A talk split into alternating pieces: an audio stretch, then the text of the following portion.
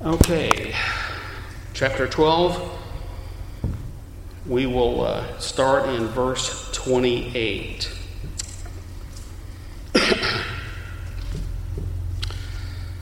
Be careful. Do I have that up there? I don't. I'm sorry. Correct me if I do that, which I will do that.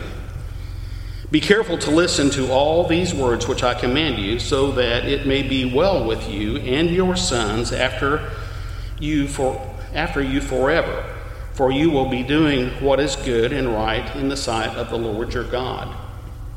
When the Lord your God cuts off before you the nations which you are going in to dispossess, and you dispossess them and dwell in their land, beware that you are not ensnared to follow them after they are destroyed before you, and that you do not inquire after their gods, saying, How do these nations serve their gods, that I also may do likewise? You shall not behave thus toward the Lord your God, for, for every abominable act which the Lord hates, they have done for their gods, for they even burn their sons and daughters in the fire to their gods. Okay, I'll leave that text up there because for, the duration of the, all I have is the text up on the overhead. So if you want to glance up and see the New American Standard, it will be there. so verse 28, it's we read some of this and we just kind of scratch our heads and say, why does God even have to say this? But he says it, doesn't he? Vehemently and repeatedly. Yeah, it just seems like it's kind of like a football team that, that loses, that you would go, oh, I want to figure out how they were losing. I don't want to do that.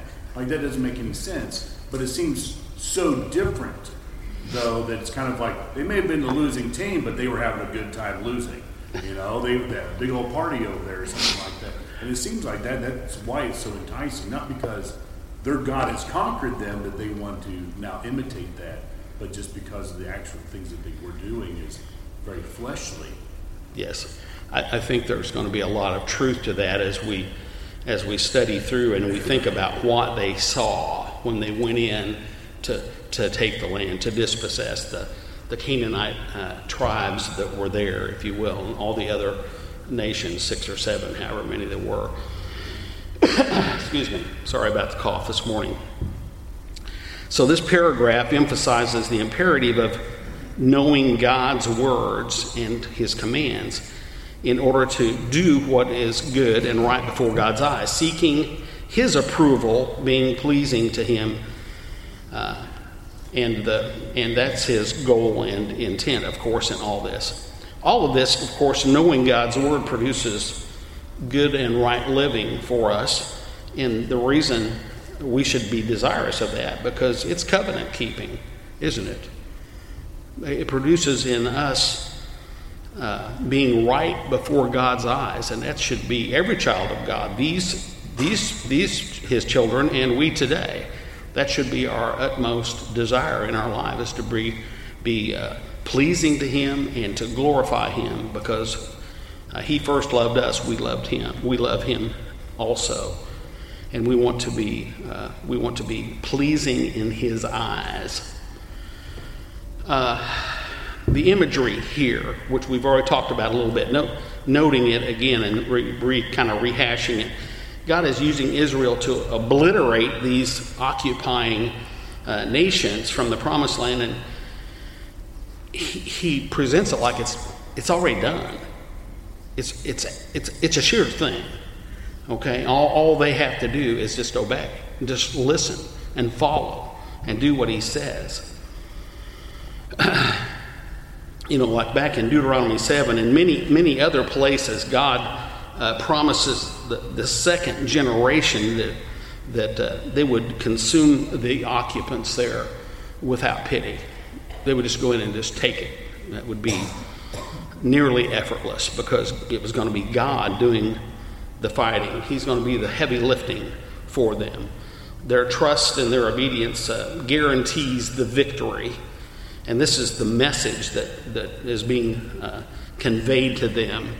It's not their own strength, it's not any ability they have. These are, these are what are these? These are shepherds and these are farmers, right? Not fighters. They're not trained military people.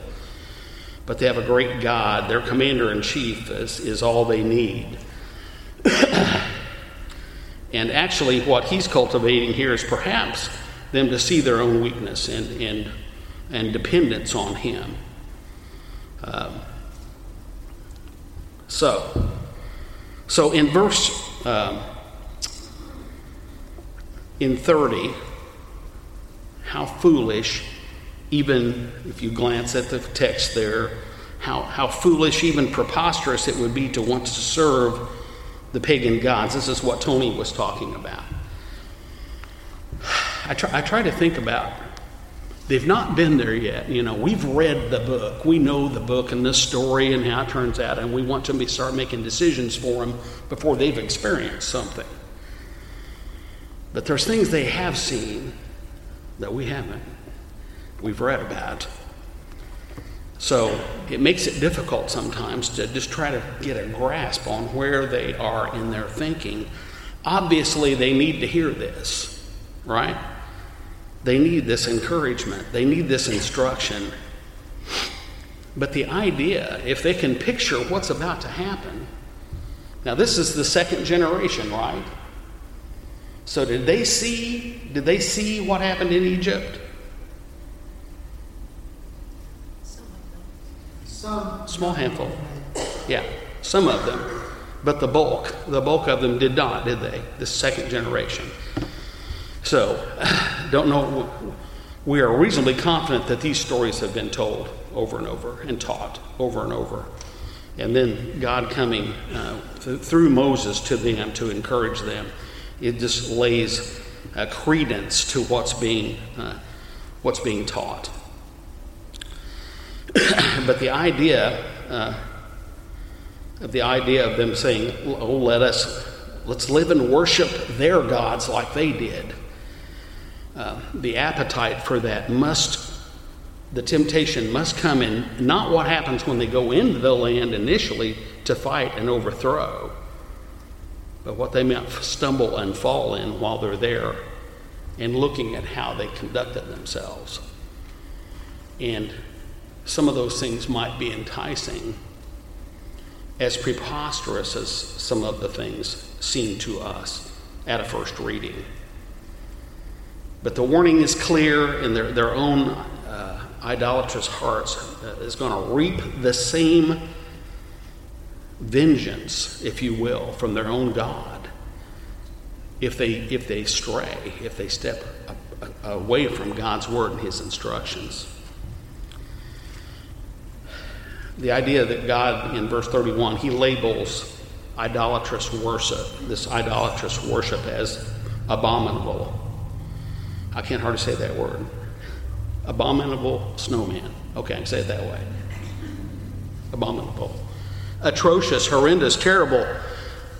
The kind of behavior that God forbids, and, and it's being done by these people.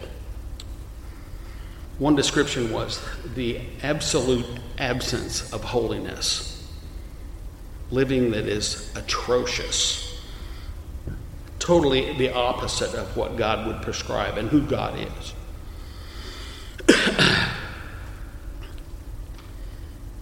so, who here can uh, comprehend such atrocities? The idea of sacrificing children. We cringe at that, don't we? We cringe at it. We've heard some of the accounts uh, of, of what that might have looked like. We won't talk about that this morning uh, it's, it's enough for us to know what we know about it.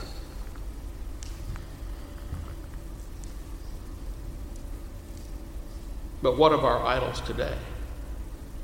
Would it stop and take taken aside. What about our idols today? Just think about the idea of the idols that are that can be in our hearts. And we know the idols that are in the hearts of people who do not know God in the world we live in. I will ask you, how far away from people sacrificing their children to idols are we?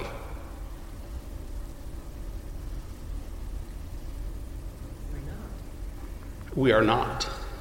They are among us. And hopefully not us, right? Things that hold our hearts captive and prevent our complete surrender to God impossible. Can we be guilty of, of sacrificing our children to the idols of our hearts? Selfish ambition is an idol and it can have many other names associated with it. Just about every sin slides under the category of selfish ambition, doesn't it? Just about every sin you can think of. How is abortion not what we're talking about? Just think about it. We won't spend time on it. Wealth, prosperity, position, recreation, comfort, entertainment, me stuff, hobbies, you name it, we're tempted by it. Especially apart from the Word of God and the influence that God has on us with His words and His love demonstrated for us. God hates idolatry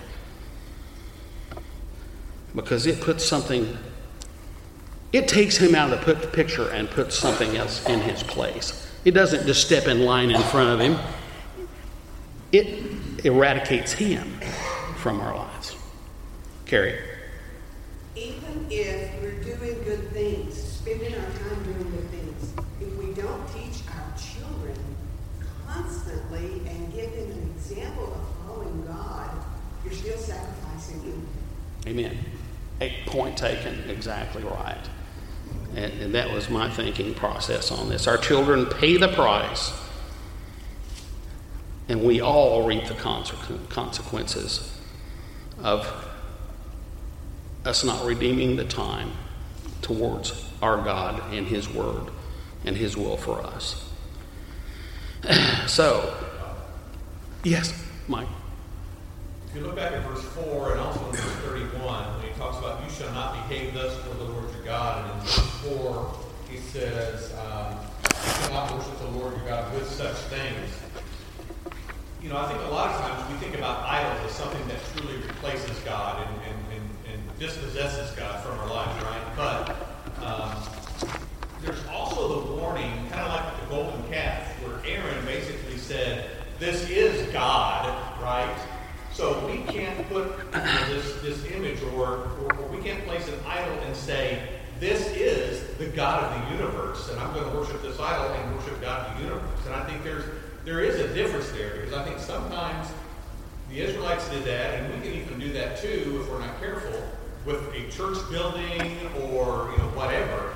That we're not necessarily removing God from our lives, but we're trying to place something else and say, this is God, and make that connection.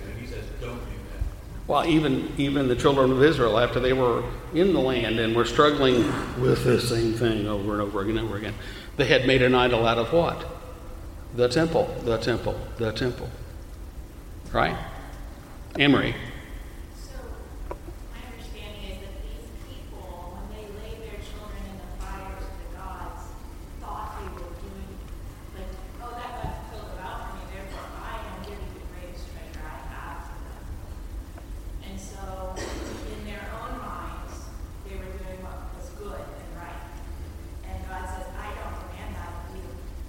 Absol- yeah.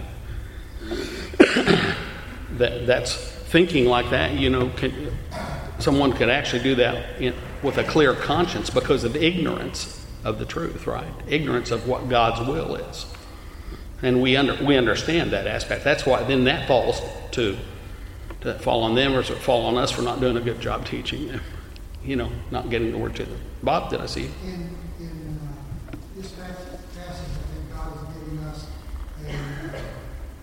instruction on not allowing uh, those around us to be an influence to us. Absolutely. And, uh, I agree. And that's why I'm saying keep away from these because he knows the influence that the uh, idolatry are going to have on the Israelites because he knows all things. And I also think of the time when Israel stood up and says, We want a king like the nations around us. And so those around us have a great ability to sway or influence what we do. And we need to be careful about that. We can't leave the world, can we? But we don't have to be of the world. In the world, but not of the world.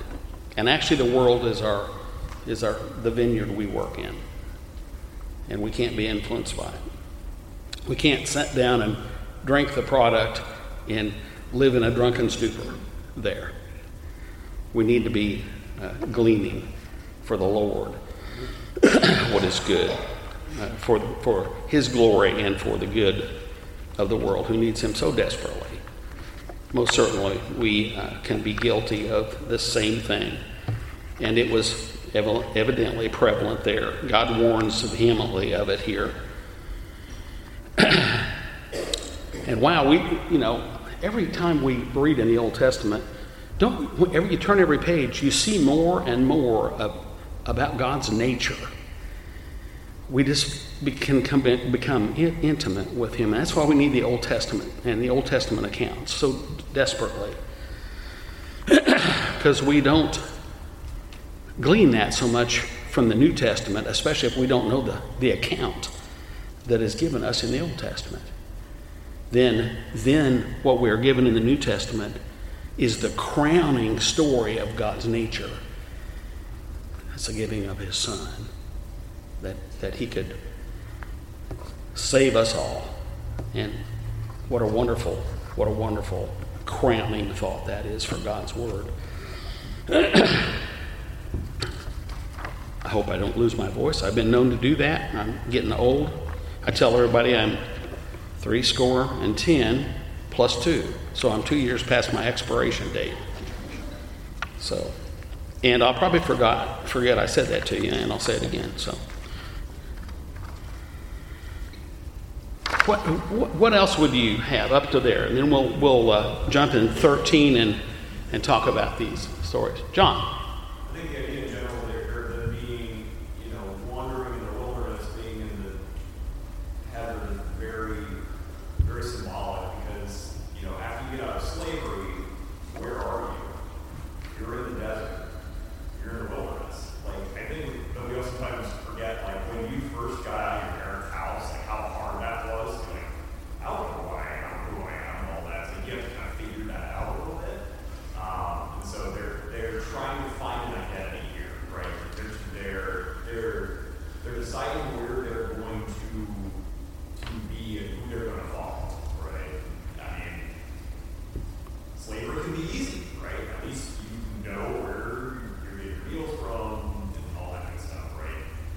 Yeah, yeah. Very good. Interesting thought. Yeah, absolutely. I think that, that applies. Things are changing rapidly for, for these people now, right? They've been, they've been in the wilderness, they've been, they've been there 40 years, they've been conceived and born there, or uh, came in as toddlers, or uh, with the, save a few who were adults. Uh, and uh, that's all they've known. And now they're gonna now they're gonna go in and, and take a land, these sheep herders and farmers. And having been in the wilderness, moving from place to place, being for the most part among only themselves, although there were opportunities to be influenced by others, um, it's not going to be like what it will be when they go into a populated area. I mean, it's like living on a farm in the middle of nowhere where the only people that you interact with 90% of the time is your immediate family versus living in the middle of an urban community where you see, meet, interact with literally dozens of new or different people every day. Yeah, There's absolutely. a different kind of mindset and it's a different set of temptations and challenges that you can face there. I'm sure it's difficult for them to hear some of these things that God's saying to them because He's telling them that you're going to go in there, you're going to be the dominant species. Okay, you're going to go in there and, and with me, you will overthrow them. I will overthrow them, you will follow. Foreign to their ears. And uh, there's a, a, lot of repetition in the preparation of their minds, but uh, Moses here builds them up and, and, and endeavors to uh, uh teach, teach them what they need to know. And most of all, and they have no reason not to have absorbed the stories that they've been told about what took place in Egypt and their rescue uh, by this powerful God and how he sustained them all this time in a place that was, well, they were unsustainable, short, short of being uh, under the care of the Holy Father. Lloyd? No? I was just going to say that uh, it's so important that he brackets this section with be careful with follow my commandment. He begins it and ends it with that. Very good. Very good. Thanks for bringing that up and bringing our minds to bear on that.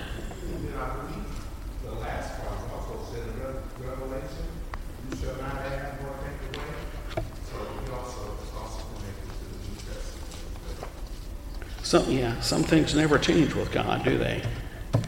Just keep saying it. That's right. Anybody else? We'll move into 13. Yes, Robin.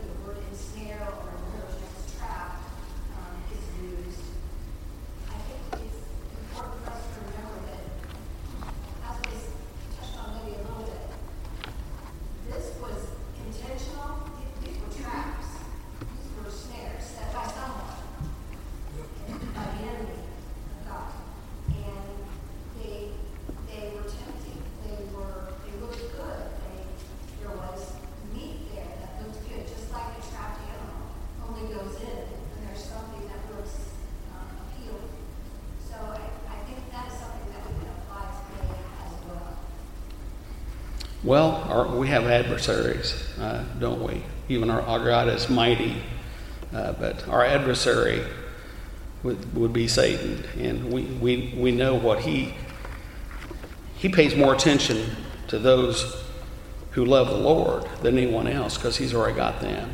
That's a simple concept to grasp, isn't it? And uh, he sets snares all the time and uh, never, never lets up. We know that if we just persevere, that we get to the point where the snares are no longer a threat to us because we see them and we avoid them. And then we use what we've learned by uh, living for the Lord all our lives to help others do the same thing and see those same things. And we, we all need to be thinking that way and growing towards that. I was thinking I had a reason I looked down, Robin, I was thinking I had a note. Uh, here on, on some other stuff. Tommy gave me some notes too. Well, you might imagine Tommy gave me more notes than I had. he just gave them to me too late. so, but I have I've done some reading, but I've not I've not been able to spend as much time. You'd probably have a better class if I had, but uh, he's a he's a great study buddy uh, if he if he gets to class on time appreciate, appreciate what he uh, did for me in both these chapters. okay, let's look at 13. Deuteronomy 13. Um, there's three seditious scenarios here. That's what the chapter consists of. Uh, and it's all about what we've been talking about going after unknown gods. I mean, this before we get into this. Um, who can who can look up there and read that from their seat, nice and loud? David, can you? You got a nice. I'm not going to ask you to do it yet because I'm going to just ask you to think about this. What do we know about Israel from studying God's Word that was initially and continually a problem. The problem. Let's, let's call it the problem. Mary? They had already worshipped idols in Egypt when they were enslaved there. That's right. They were they were introduced to it there, and it seems like it never left them, did it? No matter what. No matter what God did. What was it God called them? What was the He said they were stiff necked, unwilling to turn the head. You know, just go after one thing, one down. Their constant downfall was idolatry. And yeah, David. Closely aligned with that, they worship the way they want to worship. And that goes clear back to Cain and Abel. Oh yeah, absolutely. We see it right right off the bat, don't we? Some Cain's sacrifice was pleasing to the Lord. Or, I mean, uh, Abel's. After, I'll be all right in a minute here. you know the story. And uh, Cain's was not. You know, it's a, a, simple thing. We teach that to people to see that, well, you can't worship in a way that God's not happy with. Obviously, the Canaanites uh, did that also, didn't they? I just can't imagine that there was much instruction on how to worship the Asherim and, and Baal and the, the, the other gods that they were uh, tied up with uh, in their worship. You bringing me a glass of water? Thank it's you. lukewarm, but it's that's okay. That's all right. Won't shock my. Thank you, David. It probably won't help, but like I said, two years past my uh, expiration date.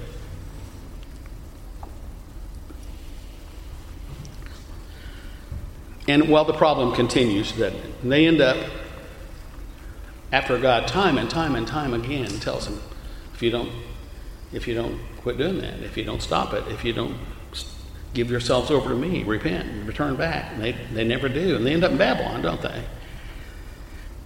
So, this is not a new problem. This is kind of not really even the beginning of it, but in their respective homeland, it's the beginning of it. With ups and downs, you know, they had times when they did well and times when they didn't. So, okay, David, read that section for us, please. A prophet or a dreamer of dreams rises among you and gives you a sign or a wonder, and the sign or the wonder comes true concerning which he spoke to you, saying, Let us go after other gods whom you have not known, and let us serve them, you shall not listen to the words of that prophet or that dreamer of dreams. For the Lord your God is testing you to find out if you love the Lord your God with all your heart and with all your soul. You shall follow the Lord your God and fear him, and you shall keep his commandments. Listen to his voice, serve him, and cling to him. But that prophet or that dreamer of dreams shall be put to death, because he has counseled rebellion against the Lord your God, who brought you from the land of Egypt and redeemed you from the house of slavery, to, to seduce you from the way in which the Lord your God commanded you to walk. So you shall purge the evil from among you. Thank you. Thank you. Everybody hear David okay? I heard him perfectly up here, but he's talking to me, so. So, verses like 1 and 2 right there, this set of verses kind of challenges our thinking a little bit uh, initially, doesn't it? When you first read it, I had to read it and read it and read it and think about it. Uh, we generally validate a prophet by the accuracy of his prophecies, don't we? Uh, of course, we are not validating the prophet here. That was one of my problems with my thinking. I was trying to validate the prophet instead of just testing the prophet. You know, you know, we could go over to whether you know whether they say something happens. I, I don't know if this was. Uh, it says signs or wonders, so it could be any number of things there. Prophets usually spoke, didn't they? That's that's what they did for the most part. But if there was a sign or a wonder, uh, that's, that's what it, it says. I, I'm not quite sure what that means. Um, but uh, in, a, in a, a normal situation, uh, you would think if it comes true, then this is this guy's he's got his stuff together. He's he's he's speaking the word of God. He's uh, valid, uh, and and we can we can listen to him and trust him.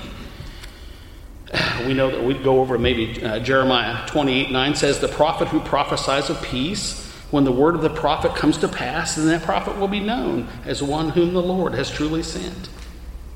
We could move over into this in our own book here, 1822. When a prophet speaks in the name of the Lord, if the thing does not come about or come true, that is the thing which the Lord has not spoken. The prophet has spoken, uh, spoken it presumptuously. You shall not be afraid of him. So we ascribe such things to the, the validation process good prophet, bad prophet. Pay attention, don't pay attention to this prophet, because based on that. But there's something different here. There's something different. We, we can't stop with the prophet. There's more information given to us, isn't there? Bob? And yeah, that, it's a con- quandary that we're faced with. We are required to determine if the prophet is true and of God, and usually the test for that is whatever he says does come true.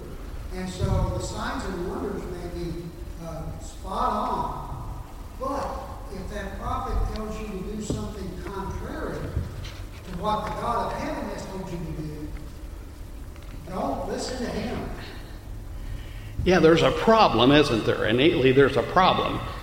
This part looks pretty good, you know, what's taking place. You want to listen a little bit, but, but then what he says later stands in contrast to what our Father in heaven, what the Holy God has given. Then it doesn't matter what he did or said, does it, Carrie and then Sarah? I kind of, when I read this, I think of this prophet saying, okay, if we're supposed to worship idols, let this happen, and that happens. But I knew a guy that said he was debating whether God was real and his words were true, and he got off and then he said, if I get a hole in one, God is true. And he got a hole in one. It didn't matter whether he got a hole in one or not. God is true. That's right. That's right. So it doesn't matter what God has said. If this comes true, then we're to worship other gods. No, that goes Yeah. against who God is and what he has told us. I could have pulled that down a lot more simply and just said, if I get this in a fair way. Sarah. 1 John 4. Beloved, do not believe every spirit, but mm-hmm. test the spirits to see whether they are from God, because many false prophets have gone out into the world. By this you know the Spirit of God. Every spirit that confesses that Jesus Christ has come in the flesh is from God. And every spirit that does not confess Jesus is not from God. This is the spirit of the Antichrist, of which you have heard that it is coming, and now it is already in the world. And I mention that because it's more than just uh, testing the sign, it's testing the message. Amen. Paul said, if I or an angel from heaven comes with a different message, don't believe it, don't go after it. Uh, Which Very is good. part of why we have to take the word of God and compare the message of the new prophet with that.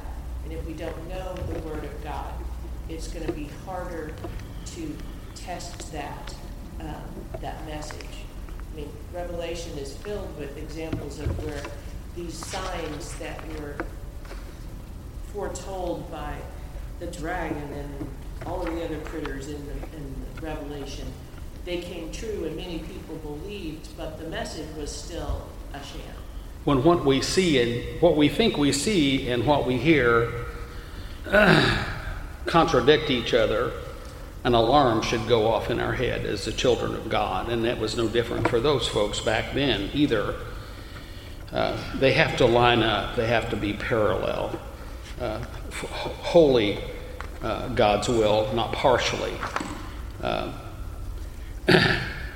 I think I think God clearly allows Satan some latitude in testing his people, no doubt. If, is this some kind of a uh, a trick? Is this some kind of thing where God's not fair? Uh, when it speaks to you're being tested, God is testing you. Well, there's uh, there, there's there's lots of circumstances uh, that we could spend time looking at. I don't think we need to. I can't believe that. Uh, for for us to uh, uh, take into consideration, but He does have permissive will, and perhaps He does let things happen. Maybe He has nothing to do with it, and the prophet just makes a lucky guess. You know, that happens all the time. And But um, signs, God tells us that signs do confirm a message. That's how um, we knew Jesus was real. is Yeah. The signs, and that's how we test the prophets, whether things come true to do. I think the distinction is, are these signs that no one else but God can do? Is someone doing something that really nobody else but God could do that? And is the prophecy something that nobody a- absolutely could know ahead of time, or are they just, you know, vague and unclear prophecies that might or might not come true? Yeah. I agree, I agree with the aspect that I, I don't know if this was a miraculous sign uh, because uh, Pharaoh's magicians could produce snakes. Uh, you know, were those not snakes? I, I don't know if they were or not, but uh, it seems that they could do some things, but not to the degree uh, that uh, Moses could, uh, obviously. But it has the message has to match the message has to match the sign. If you're th- thinking one thing the other thing has to line up. And here it doesn't because it violates the first thou shalt not have any other gods before me. You stop right there alarm goes off Well, I think that's kind of the, the point of what he's getting at here is, for one, we don't have all knowledge, none of us individually, and sometimes there are things that humans can do that are, you know, beyond our comprehension. Like you said, not only the, the servants of Pharaoh able to replicate the snakes, they were able to replicate like the first, I think, three plagues. So, um, you know, how they did that, I don't really know. Um, but, you know, Jesus references, uh, you know, a, a faithless generation looking for a sign, and he, he makes a point at a number of occasions when he's preaching that that's not really why he's doing what he's doing. The message, the truth, is what was really important in the first place. I think Amen. part of what we talk about here is that it's the, the truth of God that really matters, anyways. And the, the focus isn't on the miracles, but rather on the on the, uh, the truth and power of, of the word itself. So even if somebody's capable of performing what might seem to be a miracle, if, if it lacks the truth, then it doesn't really, you know, that, that's, that's amen. yeah I, I agree. I agree with that. So i think we, we get it for sure craig quickly and We can see in the New Testament that there were individuals possessed by demons who had superhuman strength, the ability to tell fortunes. Mhm, that's right. It didn't matter what miraculous things they were capable of, they were contrary to God's message. And That's right. Yeah. it- when I read this in 13, it, it seems that there is the possibility that they are performing miraculous things. But if in the process of doing that, they're saying, let's do what's contrary to what God has already laid out for us, it doesn't matter if they can, you know, fly into outer space. If they're saying that God isn't real and we should serve someone else, you are not to fear them or listen to them. Yeah, he's placing the emphasis on, on God's word and the truth of God and not the works. For sure, for sure. Very good. God's word trumps every sign and every wonder. You know, there's just no, there's, there's no, you can there's no compromise. There's, there's no, no movement there.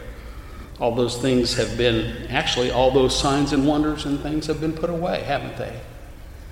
because we have that which is perfect has come and we have that and that's all we need.